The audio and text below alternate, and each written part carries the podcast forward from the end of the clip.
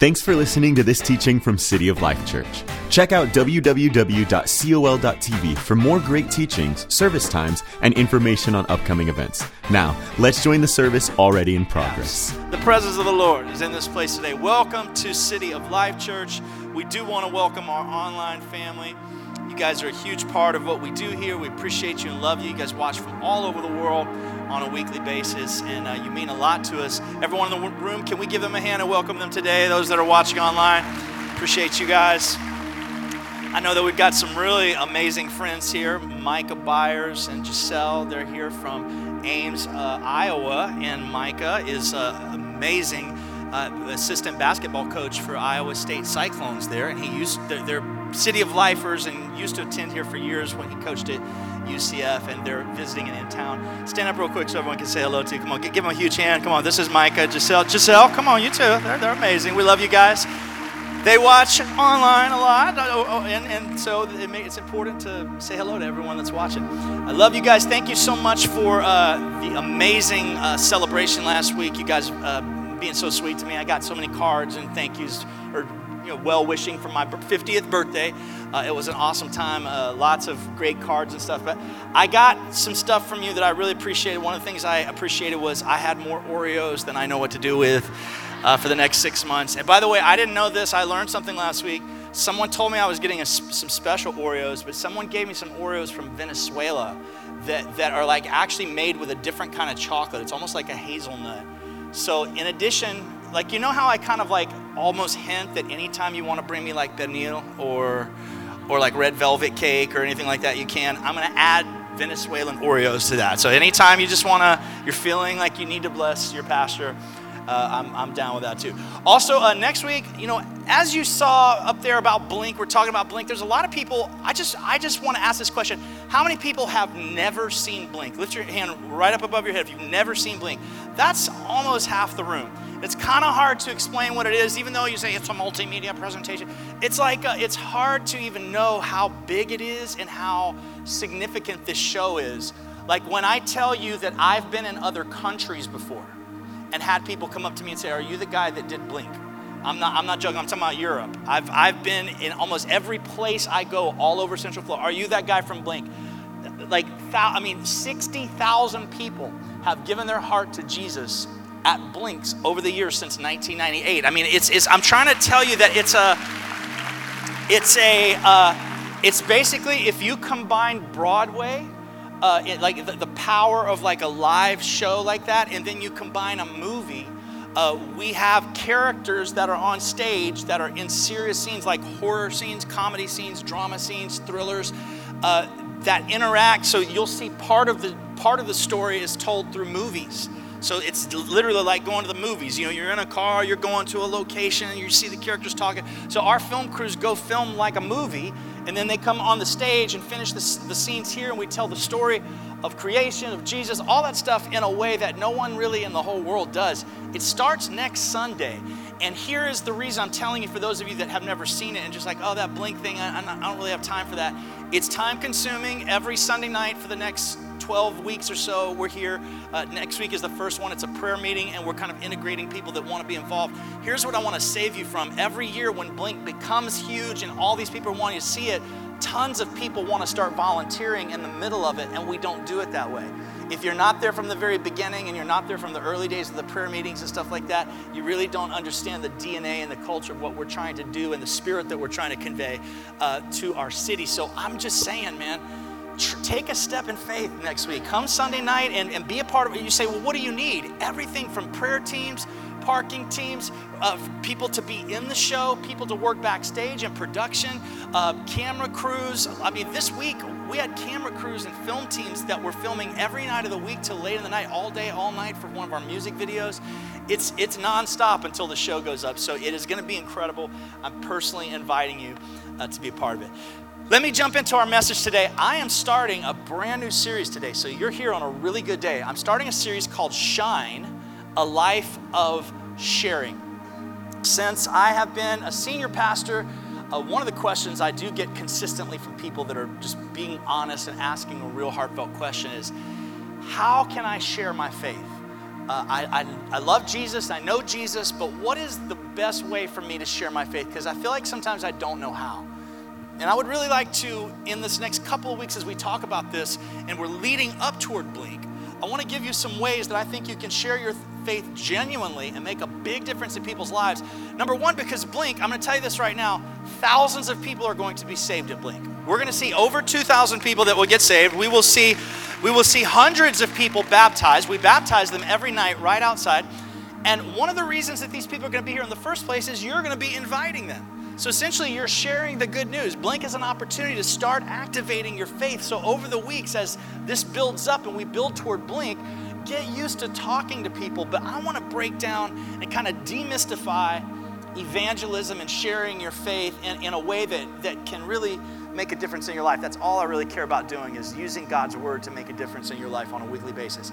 So check this out. Our text is Philippians chapter 2, verses 1 through 15. And I know that's a lot of verses, but I tried to cut some out and I was like, it's just too good. I can't. So it's this right here. It says, If you have any encouragement from being united with Christ, actually, before I read this, let me ask a quick question. How many people here you know for a fact that Jesus is the Lord of your life and that you're different today than you were before you met him. If you know that, lift your hand all over the building. Amen. That's good. It's interesting how you can't clap and lift your hand at the same time. So eh, you're kind of like, yeah, yeah, oh, wait, I'm supposed to do this. I get it, I get it. Okay, so this is good. This is like a good testimony. That's a lot of people. That's almost everyone in the room. I want to ask you a quick question. Do you remember what it used to feel like to just be hopeless? That's a terrible, and if you don't, I want to encourage you to try to. Try to remember the difference that, that it made of knowing that Jesus cares for you and loves you and died for you and rescued you and gave you a brand new start. When we first come to Christ, there's no feeling like that in the world. When you're lost and you don't have Jesus and you're living your life going from thing to thing, you know, sex, drugs, partying, making money, all this different stuff, none of these things can fill that void in your soul and you and you feel terrible every morning you wake up and you tried something new and you thought you found it but you just got to do that same thing again to get that feeling it is a vicious cycle until you meet jesus and you realize that you're accepted you're affirmed he cares for you just like you are that gratitude that we feel when we come to Christ, we have to take ourselves back to that moment if we're ever going to share our faith in a way that's meaningful. We have to remember what it feels like to be rescued. So, Paul is talking to people who have been rescued, who know the difference between the old life and the new life. And that's why he says, if any of you have any encouragement from being united with Christ, if any comfort from his love, if any fellowship with the Spirit, any tenderness, any compassion, then make my joy complete by being like minded Zero amens on the like minded thing. By being like minded. Four. Uh, by being like minded. Okay, there's some other ones that you're not going to amen either, I promise. Wait just a second. Having the same love, being one in spirit and in purpose. It's basically saying that as Christians, we need to be like minded with each other we need to be like minded with people. Stop always trying to find the differences between everything. Get on the same page so we can start encouraging uh, each other in our faith. Cultivate a spirit of humility, of gratitude. He goes on to say, Do nothing out of selfish ambition or vain conceit, but in humility consider others better than yourself. Look at the person next to you really quick and say, I consider you better than myself. Now look at the person on the other side who really must be bad because you you literally just you chose the person that you consider better than yourself. I don't know what that means about the person on the other side, but this person needs a major confidence boost right now. So look at this other person and say, I really consider you better than myself. Tell him, I really consider you better than myself. Online, I don't know. You're typing to different people on this one. I, I don't know. So think about what that means to consider someone else better than ourselves in Christ to see more value, I want to think about and consider do you live your life like that? Do you live your life when you go into the office, that annoying person who talks on their phone really loud. They've got the, the earpiece in and they're having major, like, la- I mean, there's an earpiece in. They're not even on the phone. They're just talking like, like to, a ghost or something. They're like, yeah, I'll be there at 4.30. Yep, yep. Uh-huh. Right. Oh, I know. Me too. I can't believe it. You're going, really? So that person, put your hand on your heart real quick and say, I consider that person. The talking to the ghost person. Say it. Better than myself. Okay, I mean, this is what we're signing up for here as Christians. Because it says, do nothing out of selfish ambition, vain conceit, but in humility. Consider others better than yourself. Each of you should not only look to your own interests, but to the interests of others. Are we living that right now? Because, real quick, if we're not, we don't need to have a, a message on evangelism if we're not just simply living this first. Because people are not going to care about the message that we're preaching if they don't see that we're loving the gospel toward them every single day. We have to start showing the gospel in our love. That qualifies us to be able to talk about the gospel when, we're, when we validate the gospel through our love and our actions. Now, here's a very misquoted scripture. Okay, because the Bible, the, the, King James Version says, Let this mind be in you, which was also in Christ Jesus. This version says, Your attitude should be the same as that of Christ Jesus. Now, when people quote that, they rarely ever continue on telling you what that mind or that attitude is, but we're going to look at it here. It says, who being in the, this is a, it sounds complicated, but I'll definitely explain it. It says, who being in the very nature of God did not consider equality with God something to be grasped but made himself nothing, taking the very nature of a servant, being made in human likeness, and being found in the appearance as a man, he humbled himself and became obedient to, the, to death, even death on a cross. It means that he's up there in heaven Father, Son, Holy Spirit, equal with God, ruling the universe with supreme autonomy, can do whatever He wants to do, creates, that says things, and He creates. Creativity is just in His Word. He is the Word, He is everything. And it said He did not consider that highest position possible something to be grasped.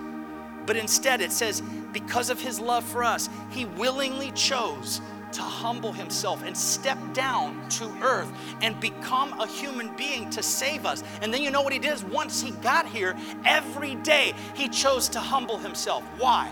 Because he constantly was encountering stupid people. Don't say amen to that one. You didn't say amen to the other, you didn't say amen to the other stuff, and now you're getting all spiritual on me. He was constantly encountering people that thought they were better than him and smarter than he's God incarnate on earth. He's constantly encountering people that don't understand who he is, but yet instead of fighting for and saying, Oh, yeah, I created you. No, or yeah, I could point at you and, and blow you up right now if I want to. He never did that. Do you know what he did? He just humbled himself. And it finally, that last scripture says, He humbled himself even to the death on the cross. He said, Lord, I'll leave the judging to you. I'm going to keep humbling myself. Do you do that? Is that your goal every day when you get out of bed to say, Lord, I want to live a life of humility today, constantly humbling myself so that you can be lifted? That's the mindset that we're supposed to have that's like Jesus. Do you understand why I'm talking about this? Before we talk about evangelism, if we don't have this, our words are not going to mean anything. If we're not living this, no one cares about what we're saying if we're not living this. Then it says, I love this, verse 9 says, Therefore God exalted him. I have the old King James version of this whole entire thing memorized, so I could just break it off if I wanted to, but I'm not gonna. I'm just gonna read this to you, okay? Uh, verse 9 says, Therefore God exalted him to the highest place and gave him the name that is above every name. Shoot, I'm just going to do it. That at the name of Jesus, every knee should bow of things in heaven and earth and under the earth, and every tongue should confess that Jesus Christ is Lord to the glory of God the Father. That basically means that when you when you humble yourself and you choose to lower yourself for the Lord every day. I haven't even announced the name of my sermon yet, and, and Kyle's still up there praying or playing. I'm praying, he's playing, and we're all saying that we need to keep doing this. All right. So when you humble yourself every day, and it's your mission to get as low as possible so that Jesus can be as high as possible. God says, I'll take care of the elevating. You take care of the humbling part, and I'll take care of the elevating. God gave him the name which is above every name. So he's going to make everything else bow to the name of Jesus. So your responsibility first in evangelism is showing the humility of Christ in everything you do, not always defending yourself in everything. Why is it that we get that attitude of, do you know who you're talking to? Like when people say that to me, I'm like, no, I think I don't know. Like, who are you? Like, what, what's going on? Did I miss something? Like, like we get this thing, like, oh, no one talks to me like that. And like we get this thing, man.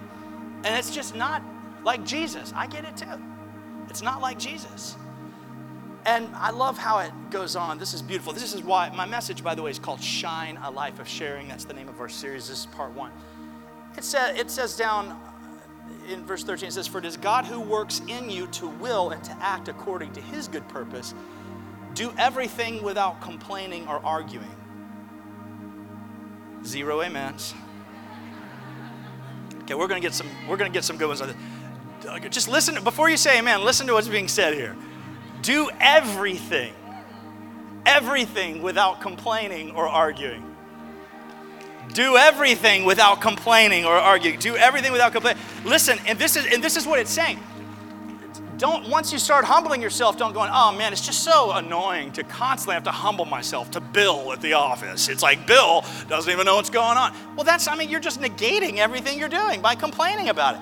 It says, do it all without complaining and arguing. Here's verse 15 that says, so that you may become blameless and pure, children of God without fault in a crooked and depraved generation in which you shine like the stars in the universe. Come on, somebody give God some praise today.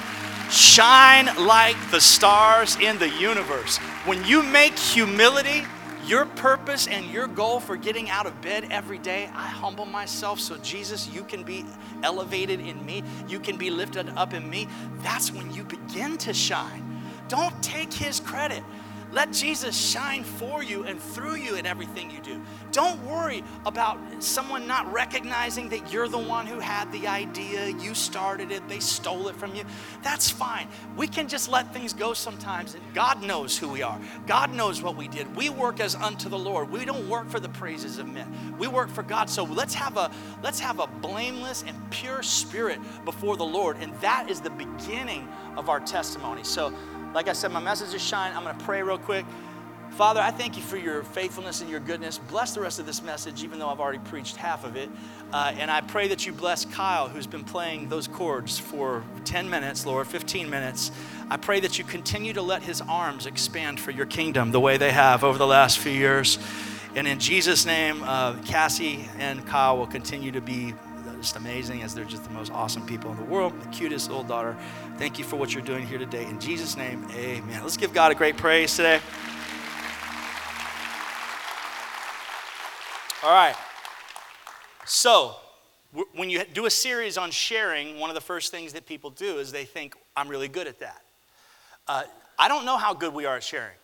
Sharing is kind of hard. If you want to find out how good you are at sharing, order your favorite dessert. And when you ordered it by yourself and have the server say, I brought two spoons.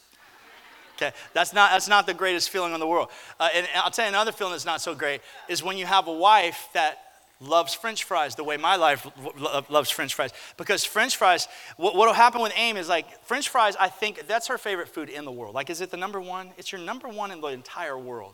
Uh, but what happens is this is kind of a common thing with AIM, is that we'll go somewhere and I'll say, um, I'll have, um, you know, I'll have a cheeseburger and I'll, and, and I'll have fries. And the server will look at her and say, well, what do you want? She'll say, I'll have the club sandwich with a salad.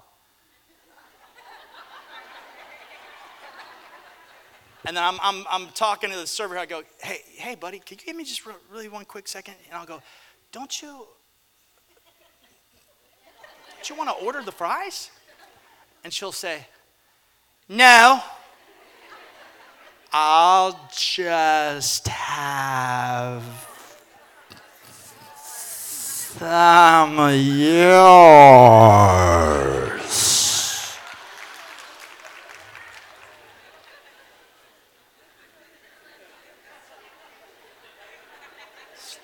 Okay, fine, you don't say it like that, but you do it. It is. But I find how hard it is for me to share in those moments uh, because I can hoard things that I like, but be careful that you don't hoard the gospel.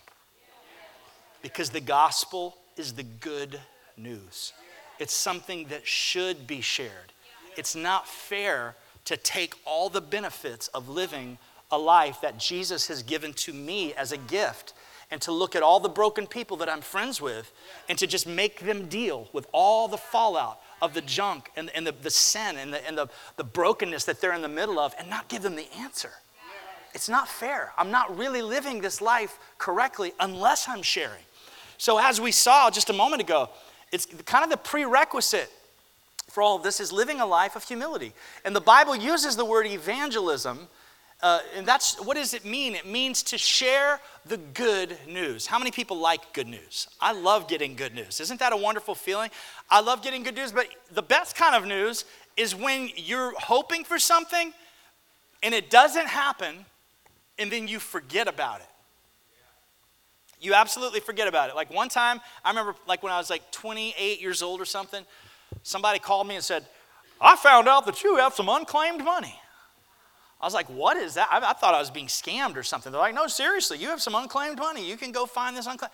And I found out that a, a, a singing job that I did in Dallas when I was 19 for American Airlines, I never got paid for that. So there was like $1,900 that was in this account that was just sitting there that was unclaimed. And I got it years and years later. I got paid for something that I had done uh, before. That's good news. I didn't even think about that, that that was even a possibility. All of a sudden, something that was beyond my wildest dreams, I had this thing that happened to me that was such good news. And in the same way, the world has completely given up hope that really things can change for them in their circumstances. And when you come to someone and say, hey, Jesus loves you, He cares for you, He died for you, He wants you to have a life in Him that you can't imagine, it's hard for them to even believe it that's possible to be true. But Christianity should be about sharing our faith. And what is our faith? Our faith is, should all be centered on, on Jesus. It's about Christ. It's about knowing Christ, following Christ, imitating Christ, becoming like Christ. And as a matter of fact, I think that sometimes we rely too much on the church. We say it's the church's job to tell everyone, it's the church's job. Well, look at someone next to you and say, You know what you look like to me? Okay, now answer them and say, The church. We are the church. The, the church is not this building, we are the church. It's our responsibility as the church of God to go out and to minister to these broken people collectively. When we start doing that, I'm going to tell you something. If we live holy lives, lives that honor God, and we are vocal. And we have, so the combination would be holy lives and open mouths. So it'd be the holy life would qualify us to open your mouth. Don't ever open your mouth if you don't have a holy life. Okay, only open your mouth if you got a holy life. Because if you got a holy life, what's going to come out is pleasing to God.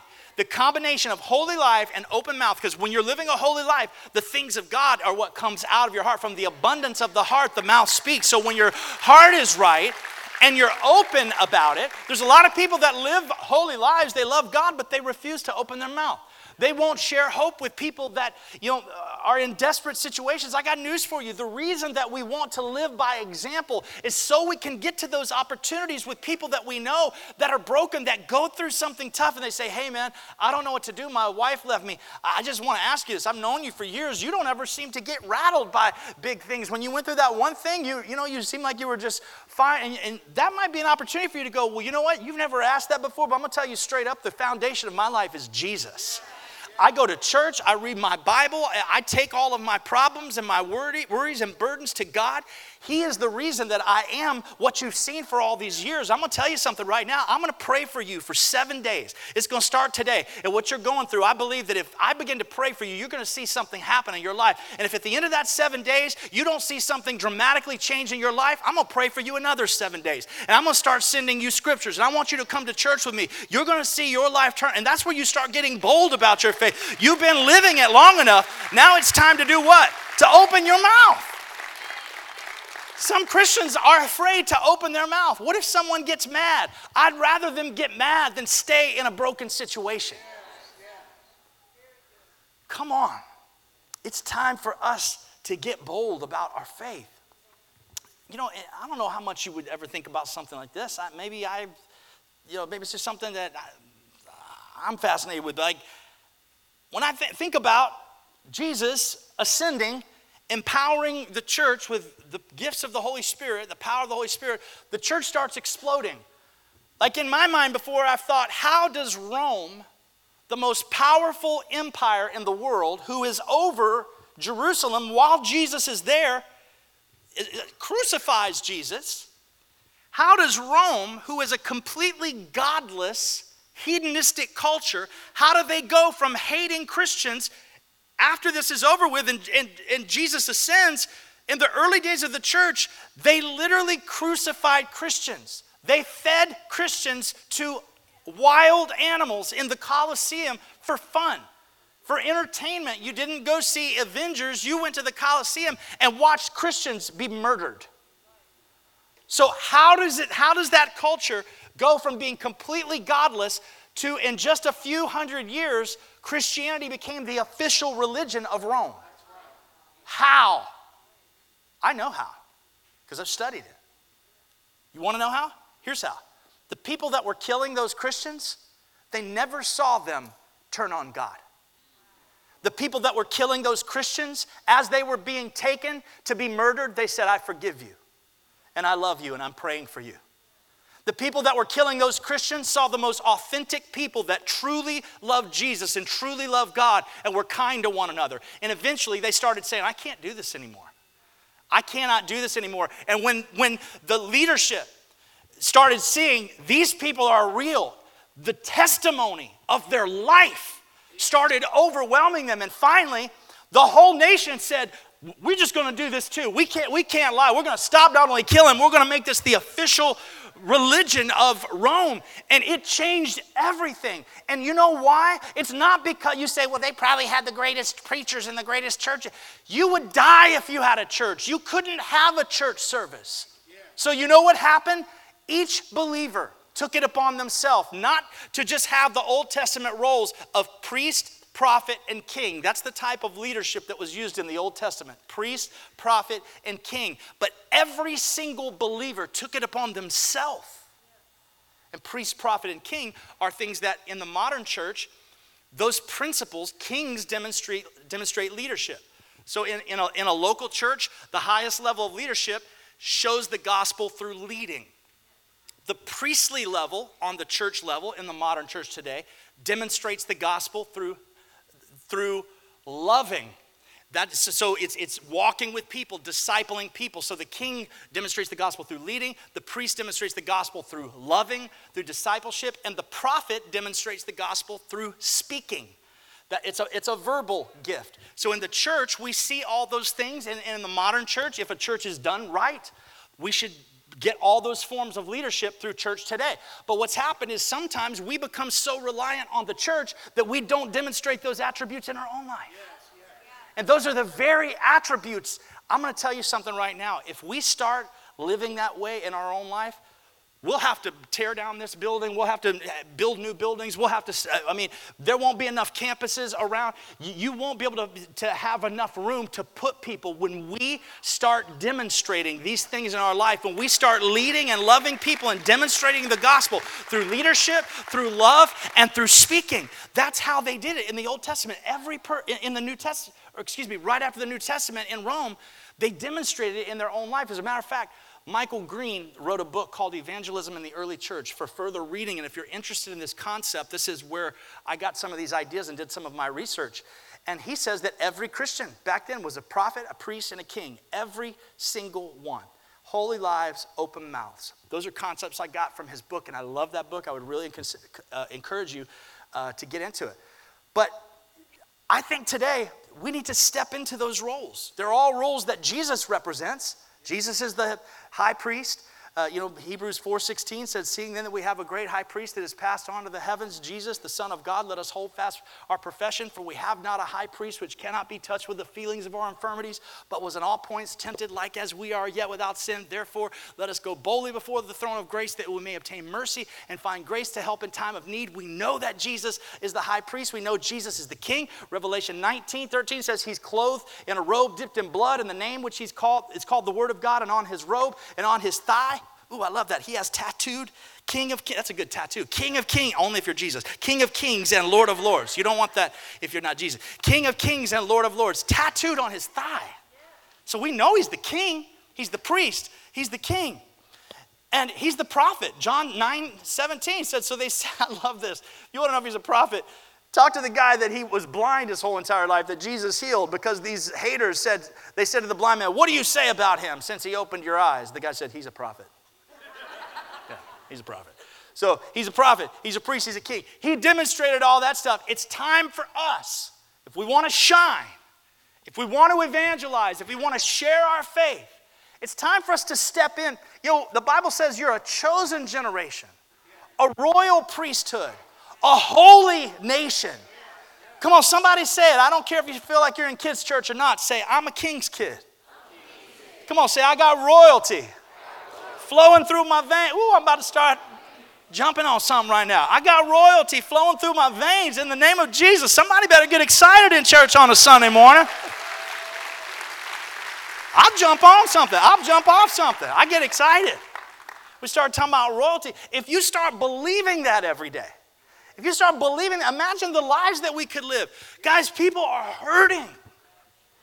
They need somebody that cares enough to intervene. They need somebody that'll say, "Hey, can I pray for you?" Oh, what do you, you, think that you think you're better than me? Come on, I, I, no, but can I pray for you? You're going through a hard time. Just let me do it. Let me do it right now. Just bow your head and just let me pray for you. Watch and see if God don't move. I believe he's going to move. People need some boldness. It takes bold people to do big things. Big things don't happen by accident. Every great thing you've ever seen in your life started with a bold dream. You got to have some faith. You got to step out in faith. It's never going to be a sure thing. You have to try things in life if you're ever going to experience greatness. And I think that when we look at Jesus, it's sort of like if you didn't see my message last week called Unseen, I would really encourage you to go watch it on YouTube or our Facebook page. The concept of unseen is it applies to this a lot because Jesus, you know, you've heard about icebergs that statistically we see only 10% of an iceberg, that 90% of that iceberg is unseen. It's underneath the water, and icebergs are almost indestructible. They're so heavy and so huge. You, can't you can't even break it apart. But if we analyze that formula, that 90% unseen and 10% seen equals indestructible. That's exactly what we saw in Jesus. 30 years of Jesus' life we know nothing about. But that 10% of his life that we know about changed the entire world. So in Jesus' life, he was spending all those years learning how to be a priest learning how to love people, learning to preach the gospel through his actions, through his love. And what did all that do? It qualified him to be able to be the prophet who could speak, to be the king who could lead. Being the priest and demonstrating, demonstrating the gospel through love qualified him to do all those other things. So I think that people will recognize the way you love before they'll receive the way you speak or lead they'll recognize the way you love before they will receive what you speak or lead. And, you know, being a Christian has got to be a lot more than wearing a t shirt or a bracelet or something like that. We, we have to really be imitators of Jesus. Jesus was constantly engaging people. Uh, you know, he was constantly going to, to broken people, to lost people. Paul, when I look at amazing evangelists and people who preach the gospel, they were talking about their story. If, if, if your story is not how Jesus saved you from you, then you're telling the wrong story. Can I say that again? If your story is not how Jesus saved you, not from the devil, not from your evil ex wife, not from living in Queens or being from a certain, no offense to Queens, other than, other than the Giants. Okay, now that's, I do hate on that a little bit, but whatever. That's not your story. Our stories can morph into these things. But can I, can I just be kind of harsh with you for a second? Because sometimes we need to speak the truth in love. And I hope you see that I'm speaking it in love today. But the book of James tells us that each of us is tempted when we're drawn away of our own lust. And when lust has conceived, it brings forth sin. And it says that when sin is done, it brings forth death. So, what that means is the problem is not your ex wife or your father or your, your mom that didn't affirm you or whatever it is. I understand those are terrible things to go through. But what the Bible tells us is that our problem is ourself. Yes, yes. Our problem is the sin that comes from ourself. And what's interesting is the sin and the lust that you struggle with is different than the lust whoever's sitting next to you struggles with. That person next to you has different problems, different temptations, different desires, different proclivities than you do. It's not about what the proclivities are or what the sins are that are so bad, it's that each of them is not like God. And when Jesus came into the middle of our story, he saved us from our own sin. And if your story doesn't involve that Jesus saved you from you, you need to revisit the story.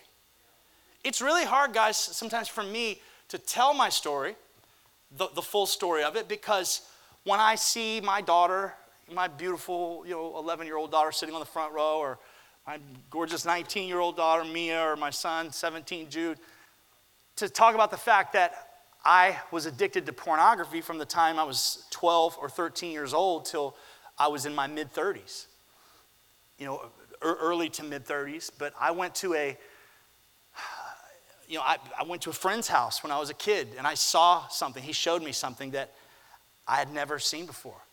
And my whole life was up and down of doing things for God and loving Jesus and trying to excel and trying to break free and just cycles of guilt and shame and seeing God move and coming down the next day and just wanting to quit and wanting to give up and wanting to do something else until 15 or 16 years ago, I went to this weekend, this men's weekend. Uh, it was called an experience. And there, God just started speaking to me about how much He actually loved me and how much He cared for me and how much He just said this to me in a moment where I was just worshiping. He said, I loved you before this was a problem.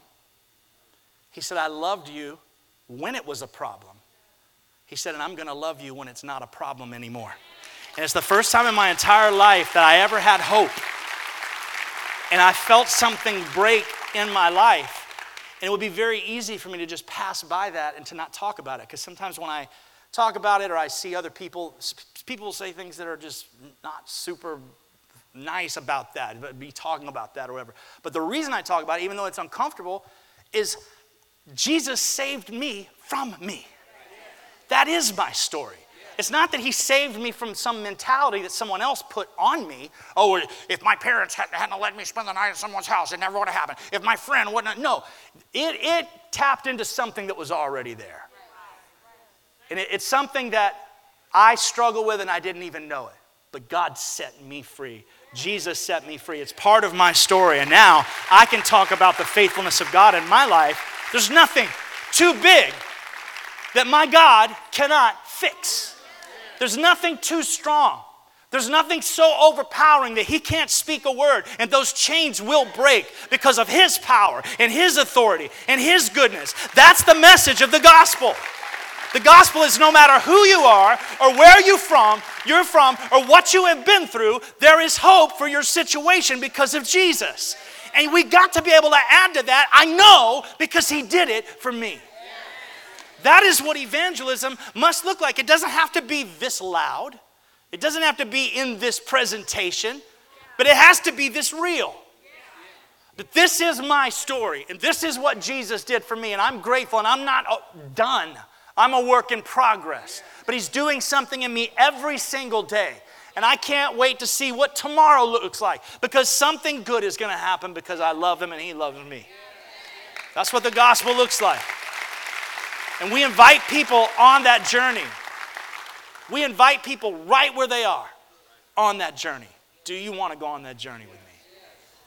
And you'd be surprised how many people do if somebody just asks them.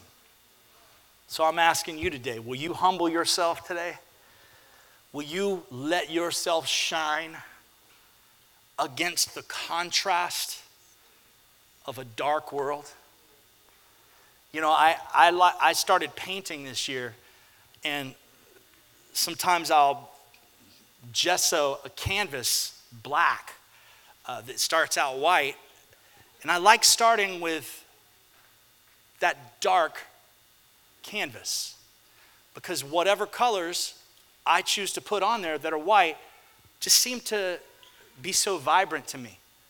That contrast of that darkness. I'll flick some white paint on there. And I like seeing how that just pops out, and I can see it so well. It's one of my favorite ways to just start fresh painting. Why, why, does that, why is that so vibrant to me? Because of the contrast of the darkness. And when it says that we'll shine like the stars, what it's saying like is this world is suffocating in darkness. No answers, no hope, nobody that cares enough in your school, in our schools. You know, by the way, teenagers, young people, all the friends in school that act like they've got everything figured out, they don't know what they're doing. They're clueless. They're just trying to pretend that they know what is cool or what's right. They go home every night, lay down in bed, just like everyone else does, and say, What am I doing? They don't have answers. They need truth. They need hope. They need somebody that says, Hey, look, I don't have all the answers, but I know this Jesus loves me and He cares for me. And this universe was not created from a gigantic bang, but there's a God that spoke it into existence. And if He spoke it into existence, then He must have some way that He wants it to be governed. And I believe it's through Jesus and the Bible and serving God. And I don't, I don't know everything, but I know that, and I'm going to stand on that. We need some people in this world that are willing to stand up and speak your faith. Speak out your faith. Look at someone next to you, say, Be bold. Look at the person on the other side, say, I don't know how you could be bold when you keep getting overlooked every single time he tells me to talk to someone. But yeah, no, I know what you mean.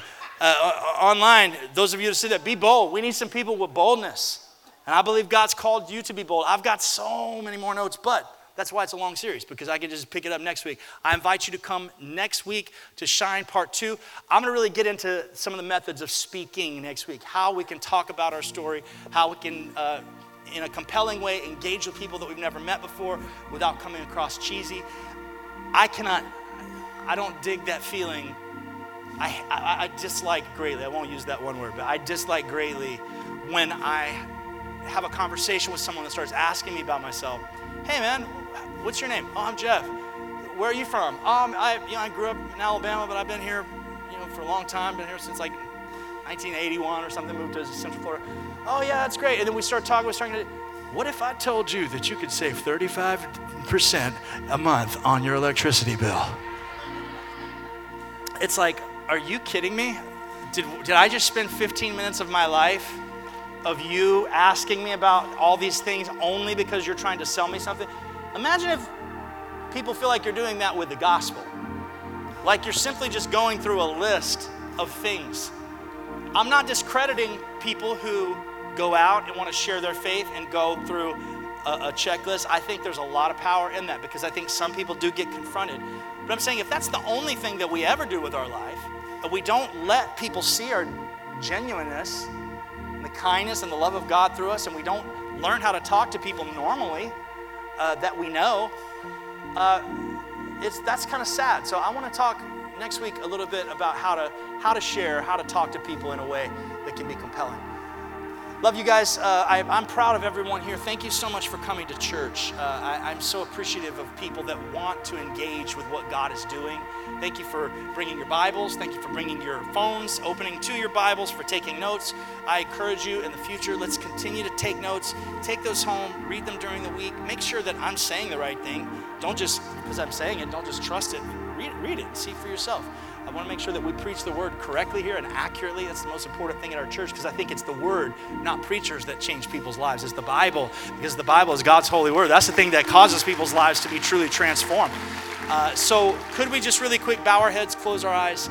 Anyone that is watching online or in this room that doesn't know Jesus, I want to give you that opportunity right now to get your heart right with God, uh, to surrender your life to Him, to stop getting in the way, to start making it about Him, not making it about you to say, I can't do it my way any longer. It needs to be Jesus and only Jesus.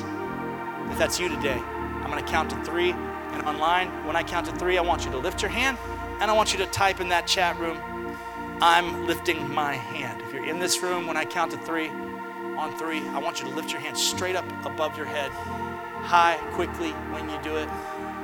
Why? Because we make other decisions and we go all in. Sometimes we get a little nervous when it comes to God. We should know when we need Jesus. And I think there's a lot of people here today that do. It's time.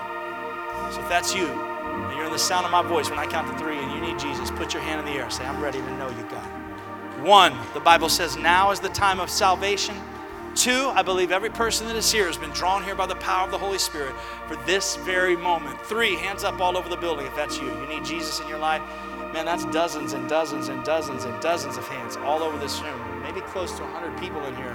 Your hands up. That's incredible. Those that are lifting your hand online, type in the chat, I'm lifting my hand. I need Jesus. God's doing something. The Holy Spirit's moving here today. Could we pray this prayer out loud? Say, I ask you, Lord, to forgive me of my sins I'm turning away from the old life, walking into a brand new life with you. I will never be the same. Teach me to understand your heart. Help me to live a life of humility. Lead me into your purpose so I can shine like the stars for your glory. In Jesus' name, amen. Come on, could we give God a great praise today? This concludes the teaching. If you'd like to support what God is doing here at City of Life, click on the Give button at www.col.tv or text a dollar amount to the number 855 997 6900. We hope you'll join us again.